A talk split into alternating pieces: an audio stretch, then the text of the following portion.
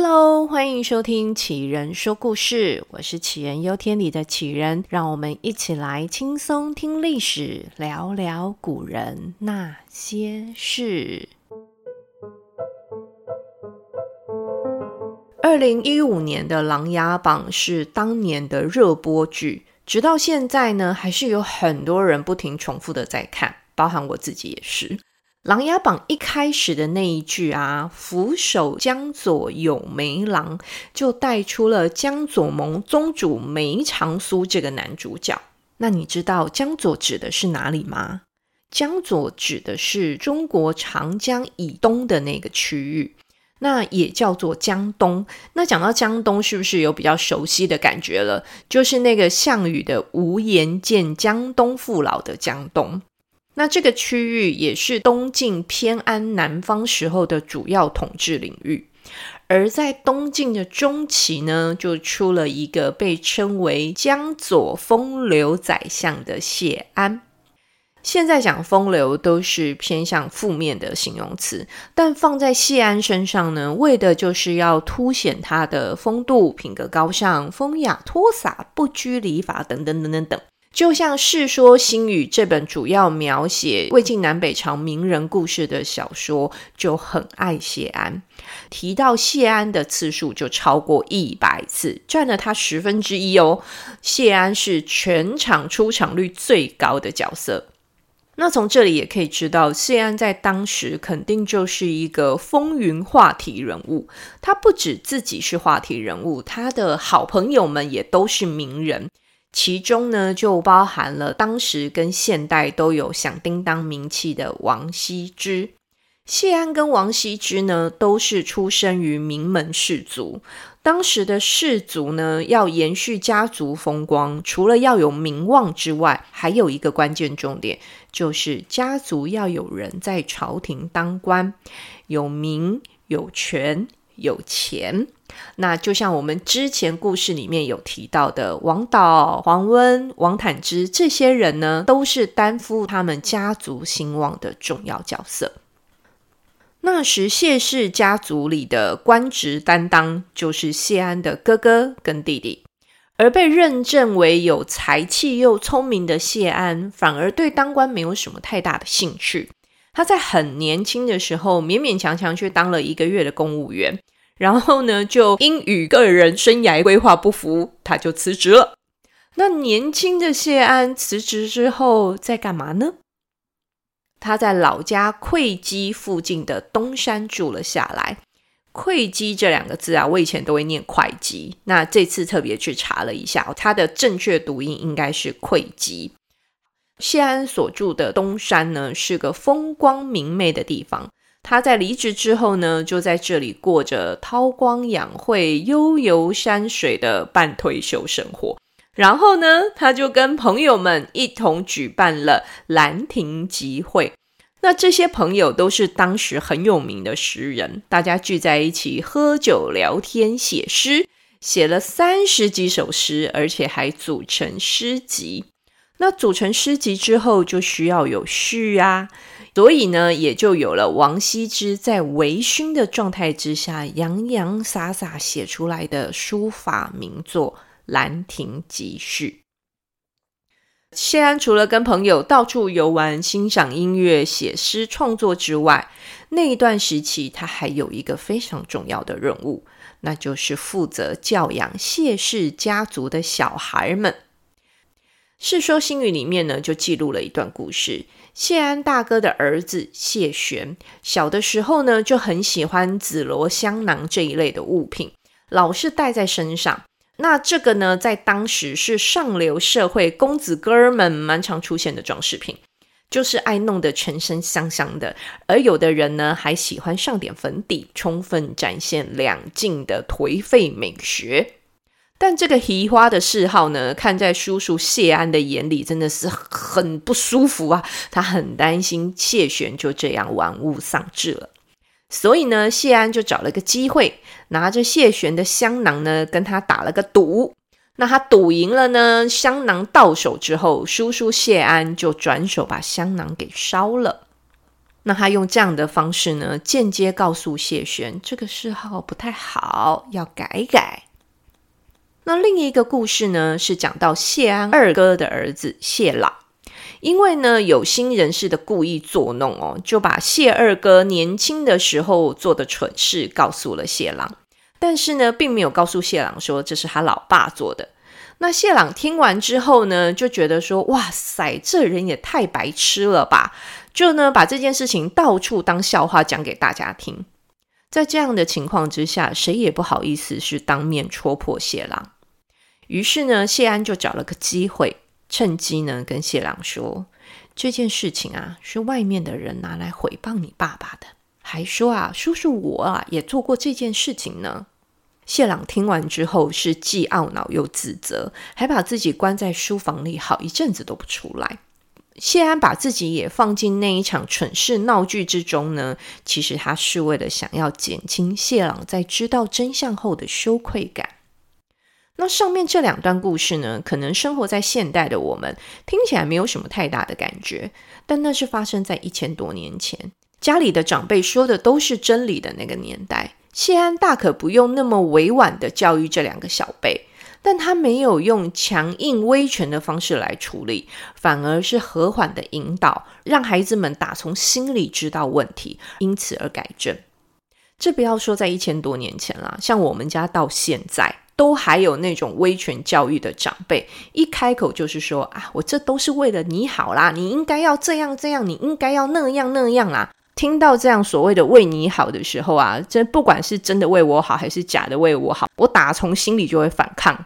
所以呢，我非常羡慕谢家的小辈，可以在叔叔谢安这样的教育之下长大。那在东山自在生活多年，而且拒绝一堆当官邀请函的谢安，又为什么会在他四十岁那一年再度进入政治圈呢？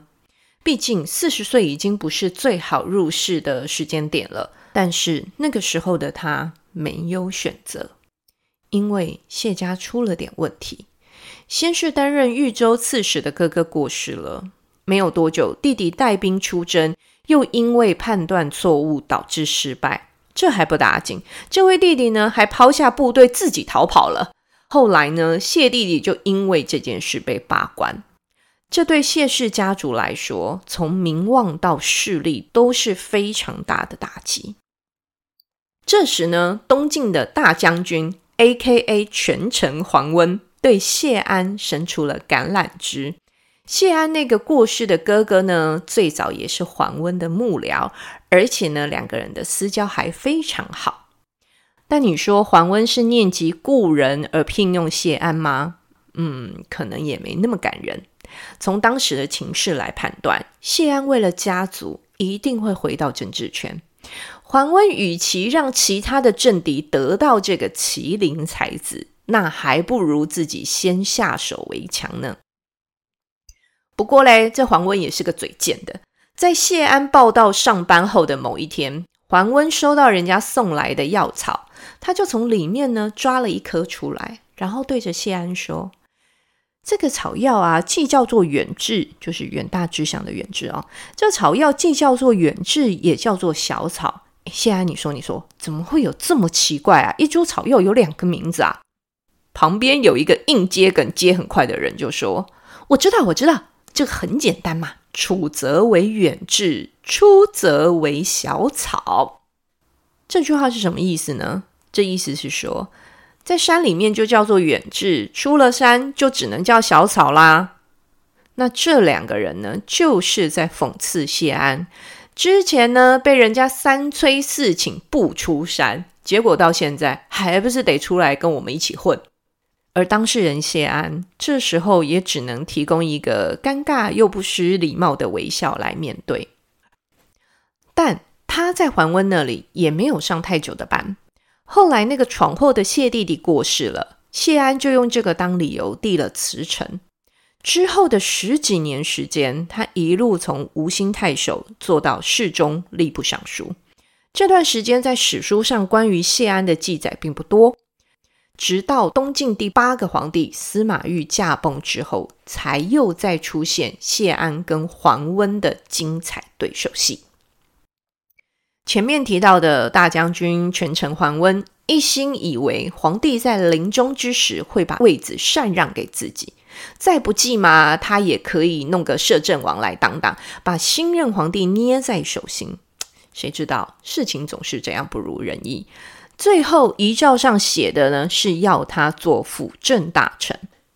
这么大的差异，他认定这一定是皇帝身边的王坦之跟谢安搞的鬼。于是呢，怒气冲冲的桓温借着为皇帝奔丧的理由，带着大批的军队驻扎到了离首都不远的新亭这个地方。然后就邀请王坦之跟谢安过来吃饭喝酒，那这很摆明了嘛，就是一场鸿门宴。王坦之呢是害怕的要命，这一去呢跟羊入虎口没有两样啊。于是王坦之就急急忙忙的跑去问谢安说：“怎么办？我们能去吗？我们要去吗？”谢安沉稳的告诉他：“晋朝的命运就决定在我们身上了。”谢安说的没错。只要一个不小心，让桓温找到借口，把他跟王坦之都给杀了。这两个辅政大臣一旦被消失之后，桓温就可以控制新皇帝跟整个晋朝朝堂。那么司马家的天下就很有可能改姓桓了。这伸头一刀，缩头也是一刀。谢安跟王坦之呢，还是到了新亭赴约。这两人一到了新亭呢，见到桓温，王坦之是吓得冷汗直流，惊慌失措啊。但是呢，谢安就跟没事人一样，自在的入座之后呢，还跟桓温聊起天来了。他跟桓温说：“诸侯有道，守在四邻。明公啊，你又何必在营帐后面放这么多兵呢？”谢安的这句话很有玄机。诸侯有道，守在四邻，这是指守道义的诸侯，他们的部队都应该要为国家守卫四方。桓温，您怎么把兵放在帐幕之后呢？再说到明公的这个称呼，明公的明呢，是明天的明，在古时候会把有名望的人尊称为明公。像吕布就曾经称呼曹操为明公，这里的明公到底是指桓温是个有名望的人，还是指桓温像曹操呢？那就要看听的人是怎么想了。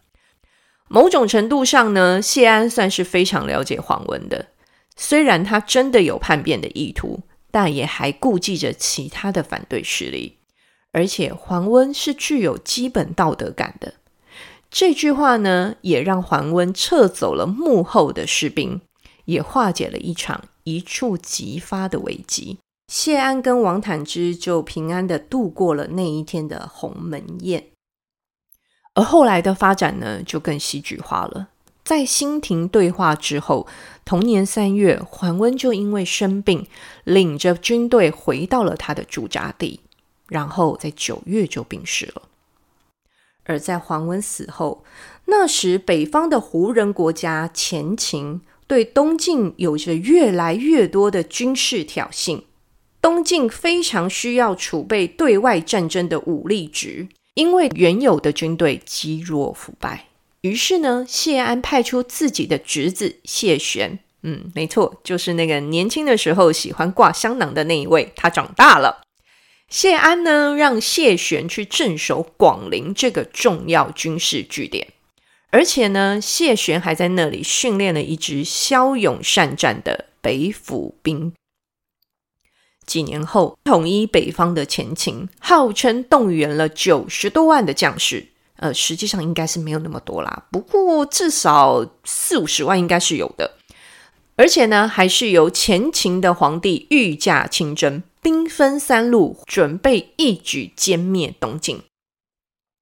面对敌军压境，可想而知，从中央到地方肯定是充满不安的情绪。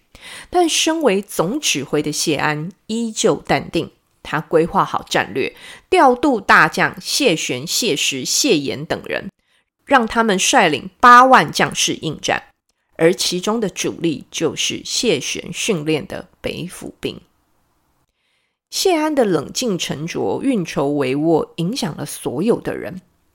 对将士来说，总指挥都这么有把握了，那这场仗一定打得赢，军心因此大定。甚至呢，他还在大军出征之后约了人来家里下棋。这让官员跟百姓感受到的氛围是：哇，你看，我们总指挥都不紧张了，一切都在掌控中，好像真的就可以不用担心了。在层层的影响之下，所有人的惶惶不安都被谢安的冷静给安抚下来了。两军几次交战，有胜有败，很快的就来到了这一场战争的最后决胜点。东晋、前秦两方军队隔着淝水这条河的两岸相互对峙着。这时嘞，前锋谢玄知道前秦那边绝对是想要速战速决，而他派出的另外一组北府兵已经把前秦的后援部队给拦截了。于是谢玄就派人跟前秦那边说：“哎呀。”你们大老远来，如果过河来跟我们打，感觉我们真是胜之不武啊！不如这样，你们后退一点，让出一点空间，我们过去河的那一边跟你们打。前秦的皇帝听了之后，觉得这个建议真的是赞呐！毕竟继续跟东晋的军队隔着河大眼瞪小眼，对自己来说是一个非常大的耗损。这么悬殊的兵力，怎么想前秦都打得赢？既然东晋这边这么有够小，这么有胆识，想要决一死战，那就来吧。但是嘞，部队人太多，就是有这个坏处。想想诶，几十万人呐、前秦后方的部队已经开始有人议论纷纷，说：“哎，怎么援军还没来？怎么援军还没到？”那再加上听到前方传来号令，大军后退。这时，后方的军队只以为前面打了败仗，想的都是赶快啊，大家要赶快逃啊！所以，整群人自乱了阵脚。东晋这边的谢家将领呢，看到前秦部队乱了套，嘿，开心了，立刻下令全军进攻，一举渡河，打得对方是全军溃散，连皇帝都中了箭。最后，前秦只能退兵而返。东晋大胜，这一场以少胜多的淝水之战，让北方的前秦后来走向灭国的结局，让东晋可以继续偏安，再多喘个几十年。但是这一场明明就是由谢家军打赢的战争，却没有在战后马上为谢家赢得封赏，这是为什么呢？淝水之战的胜利让谢家的名望大幅提升，自然也引起其他氏族的忌惮。再者，谢家的子弟都这么会打仗，哇，这是功高震主啊！谢安也知道皇帝会怎么想，所以他觉得他这个谢家之首需要做一点表示了。谢安之所进退的呢，自请去镇守广陵这个地方，为日后的北伐做准备，离开权力的核心，以保全家族的平安。侄子谢玄呢，后来也卸下兵权，而退下来的谢安，在两年之后就因病过世了。这个时候，谢家才终于等到淝水之战的论功行赏。不过，当时谢家效忠的东晋朝堂已经被一个酒鬼皇帝跟他的酒鬼弟弟王爷搞得昏天暗地了。江左风流宰相谢安的故事就说到这里啦。如果你喜欢杞人说故事，就请订阅、送好评，外加推荐给你身边也喜欢听故事的好朋友啦。谢谢大家，我们下集再见，大家拜拜。